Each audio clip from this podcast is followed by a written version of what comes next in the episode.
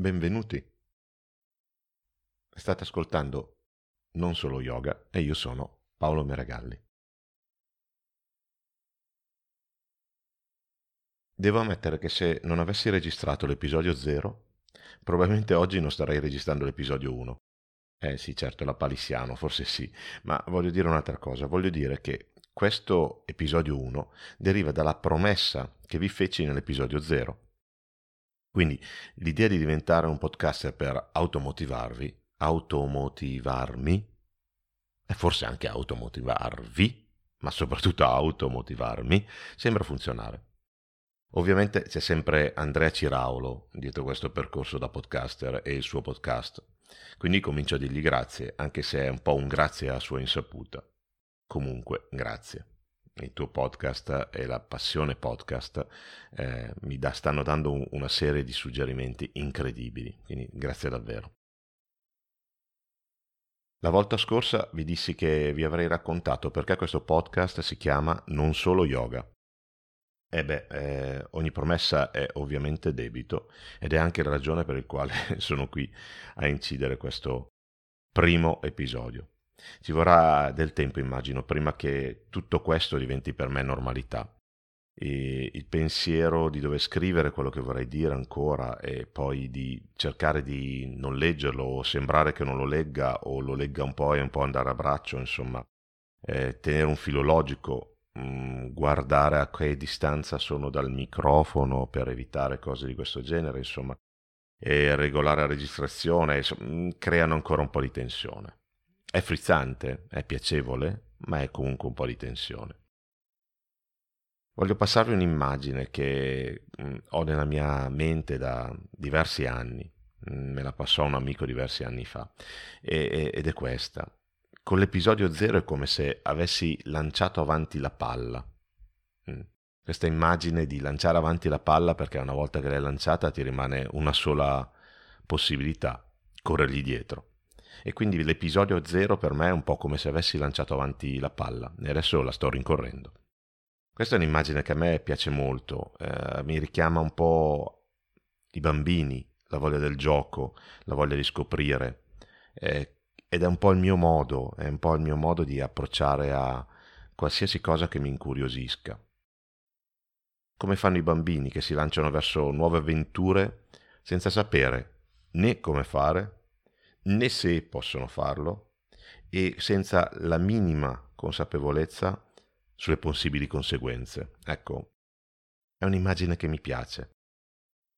Avete presente un bambino quando impara a camminare? Ecco che gattona, no? Prova, sì, cerca di alzarsi e poi ricade e poi si alza ancora e poi ricade. Immagina di poterlo fare perché vede qualcuno che, che, la, che lo sta facendo e, e, ci prova e ci riprova e ci prova, qualche volta ride, qualche volta si diverte, qualche volta piange. E così si trova a gestire anche eh, quello che è il suo stato emotivo, senza sapere neppure cosa sia eh, il suo stato emotivo, ma impara a gestirlo. In questo modo, un po' giocando, un po' provando, con poca consapevolezza di quello che sta facendo.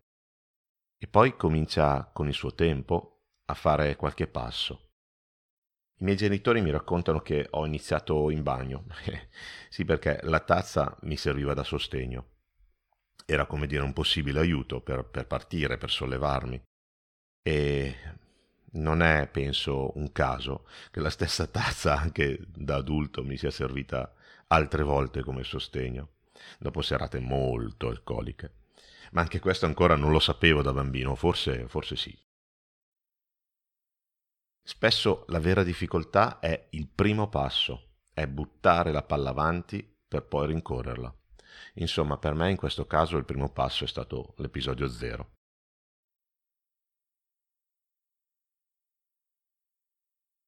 Era il 2014, più o meno, perché con le date non sono un granché, e mi stavo preparando per fare una corsa di quelle, insomma, matta, con le corse ad ostacoli dove ti devi tuffare nel fango, camminare eh, sotto il filo spinato, sollevare pesi di sabbia, sacchi di sabbia da 25 kg e una serie di altre follie che non vi racconto. insomma, è definita tranquillamente o definiamola tranquillamente un'americanata. Sì, un'americanata che però ti lascia una carica di energia pazzesca una volta l'hai terminata, ti senti padrone del mondo. Per dei mesi giri camminando eh, qualche metro sopra il livello della terra. A quel tempo ne avevo già fatte due. Puntavo alla terza, quella un po' più folle, nel senso che non sai mai quanto durano queste gare, vanno un po' a fasce, ma una delle caratteristiche di questa particolare gara che si chiama Spartan Race è proprio quella che tu non lo sai, non sai quanti ostacoli ci sono, non sai quali siano e non sai quanto è lungo il percorso. Certo ci sono delle fasce, ma non lo sai.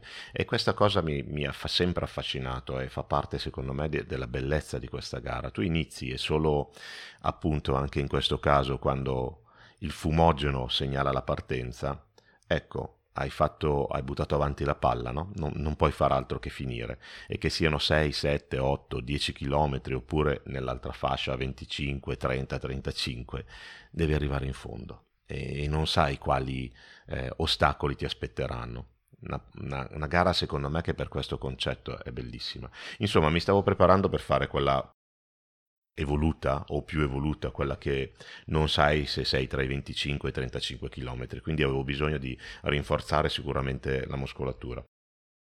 Avevo fretta e la data di gara si avvicinava, così provai a spingere un po', eh, a caricare un po' di più gli allenamenti e a mettere qualche peso in più.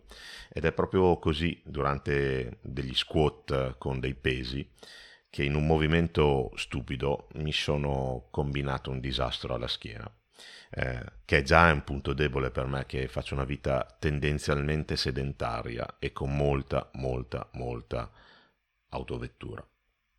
La diagnosi fu ernia voluminosa espulsa L4, L5. Eh, ricordo che sinceramente quando mi dissero L4, L5, buh, eh, di che, che stiamo parlando? Di cosa stiamo parlando?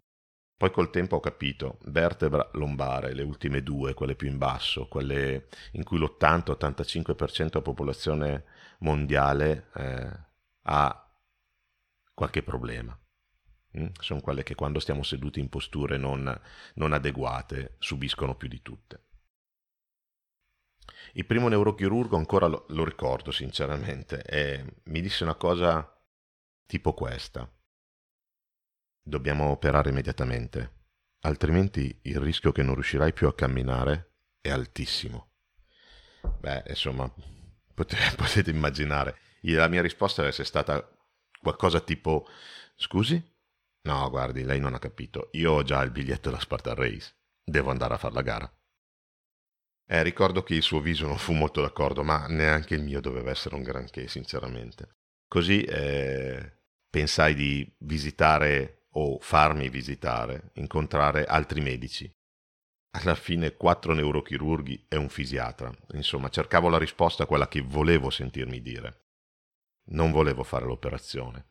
Mi avevano già anticipato che l'85% degli operati all'L4 e L5 con quel tipo di gravità difficilmente non ha una recidiva e che dopo la recidiva la seconda operazione mi avrebbe portato a dover evitare qualsiasi tipo di attività fisica di quelle che piacevano a me, figuriamoci la Spartan Race.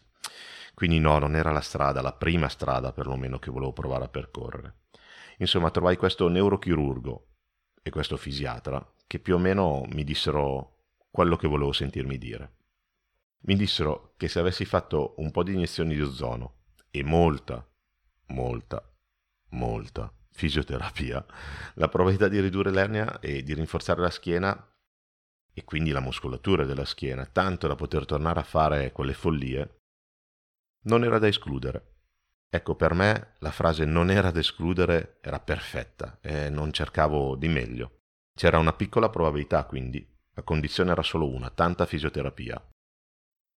Sì, dissero proprio così, perché mi dissero che dovevo fare un'ora di fisioterapia, ma che non potevo smettere perché in quel punto il mio corpo aveva già mostrato una debolezza e che quindi da qui e per sempre avrei dovuto fare un'ora di fisioterapia per evitare quell'operazione, forse.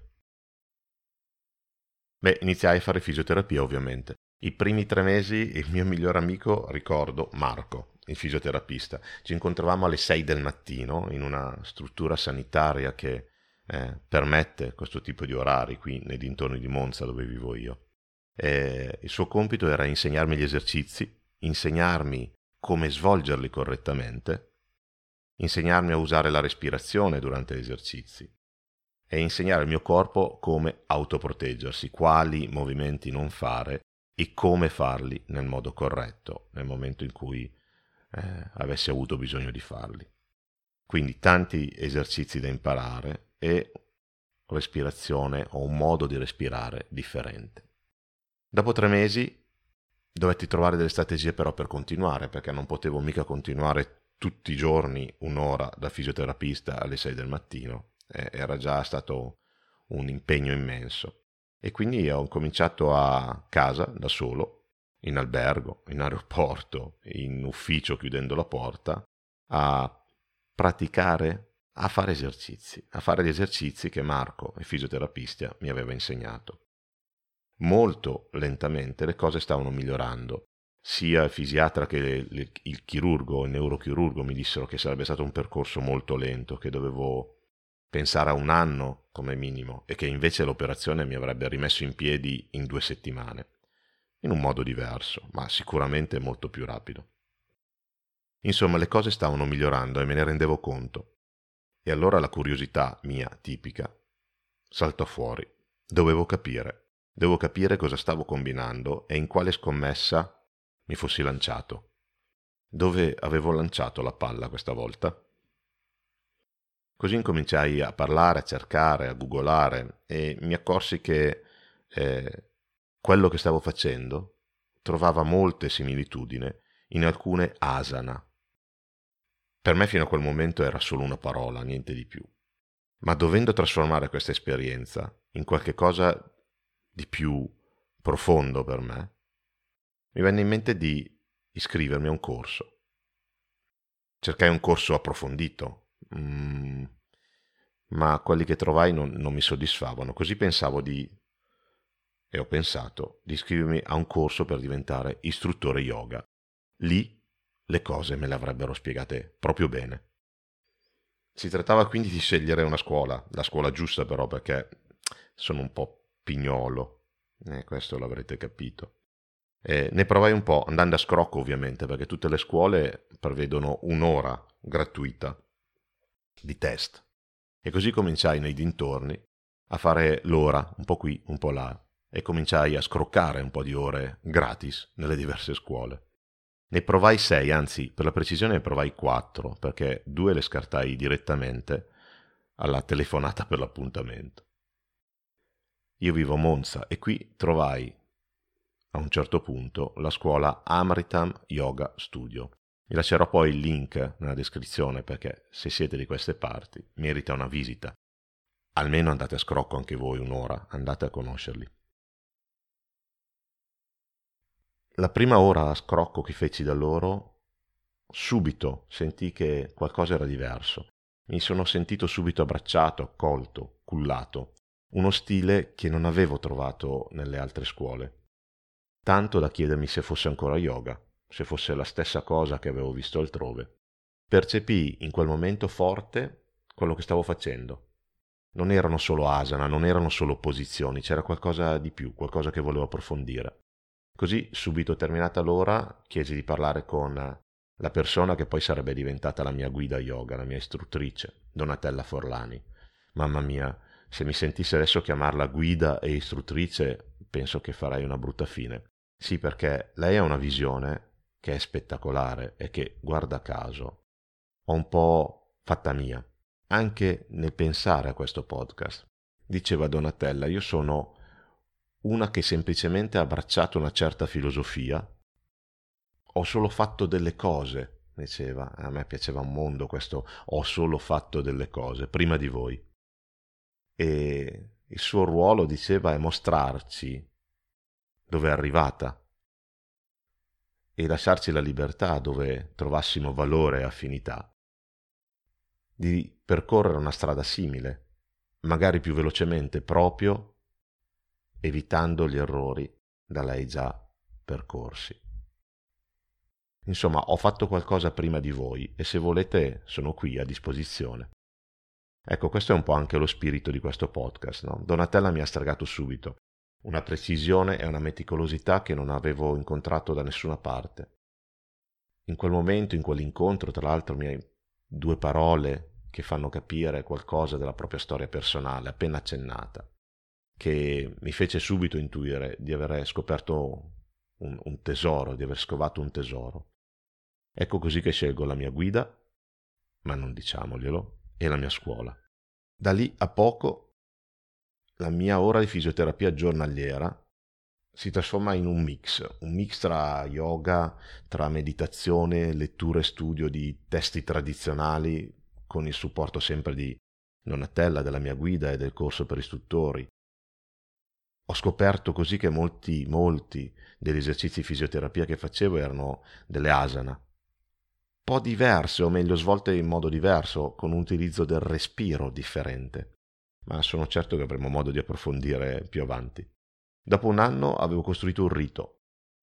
La mia ora di fisioterapia era diventata fondamentalmente un'ora per me, un mix di yoga, studio, meditazione. Accendevo e mi sono costruito in casa il mio angolo con la candelina Ikea, con un po' di musica rilassante, un tappetino morbido sempre a disposizione e avevo trasformato quell'ora, quel peso di quell'ora, in un qualcosa di piacevolissimo, un qualcosa per me, per il mio corpo. Dopo un anno però serviva una nuova visita, bisognava verificare che tutto fosse a posto, quindi presi appuntamento con il neurochirurgo, col fisiatra e, e feci una nuova risonanza magnetica. Mi avevano tolto ogni attività fisica, mi avevano lasciato possibilità solo per le attività da fisioterapia e li avevo informati e avevo ottenuto la luce verde per il corso di yoga.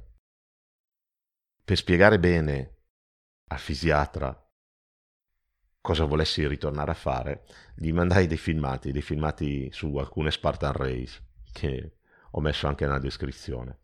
Ricordo quando poi ci incontrammo che insomma il suo sguardo era della serie ma davvero nel mondo ci sono persone che vogliono fare e fanno quelle cose che lei mi sta raccontando, ho capito che gli si era accesa una luce, che aveva capito che mh, mm, avrebbe avuto clienti per sempre, con clienti come me.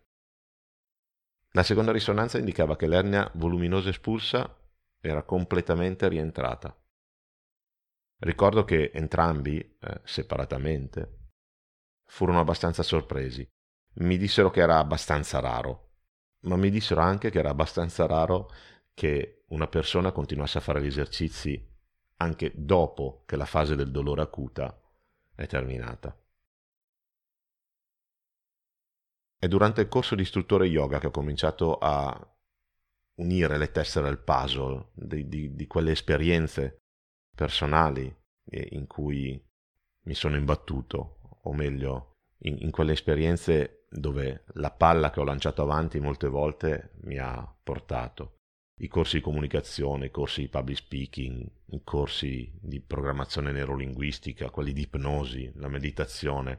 Era tutto lì un po' sul tavolo e non sempre questi pezzi del puzzle trovavano eh, o hanno trovato una connessione. Il corso yoga incomincia a creare questa connessione, comincio a capire come mettere insieme e, e forse anche il perché di alcune cose. Non è un caso che il corso yoga termina con una, con una tesi, con una tesina, che ogni allievo deve scrivere e poi presentare. La mia la faccio su una interazione, su un mix, sull'interazione corpo, mente e spirito. E ovviamente non è un caso.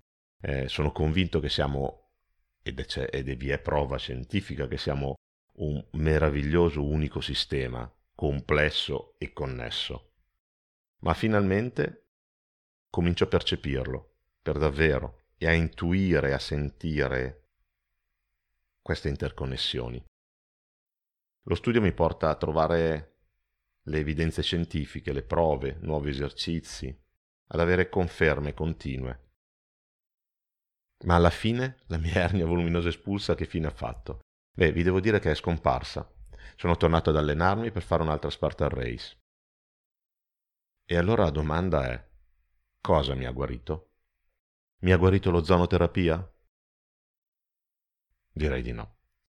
Mi ha guarito la fisioterapia? Probabilmente neppure, ma neanche lo yoga probabilmente, e neanche le meditazioni e l'ipnosi.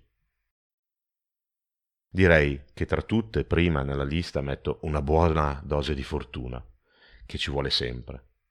Il resto invece sono convinto sia arrivato da quell'aiuto che il mio sistema corpo, mente e spirito, attraverso lo zonoterapia, la fisioterapia, lo yoga, le meditazioni, l'ipnosi, quell'aiuto che il mio sistema unico, complesso e interconnesso di corpo, mente e spirito ha saputo mettere in atto.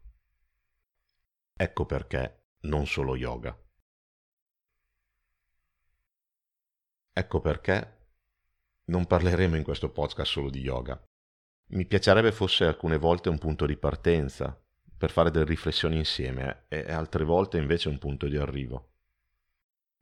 Mi piacerebbe parlare e insieme confrontarci su come alcune asana, le posizioni yoga, impattino sulla nostra mente, sul nostro spirito, sul nostro corpo, o su come dovrebbero impattare e invece eh, non riusciamo a sentirlo confrontandoci, o sentiamo altro, o hanno un altro impatto, un'altra energia per ciascuno di noi.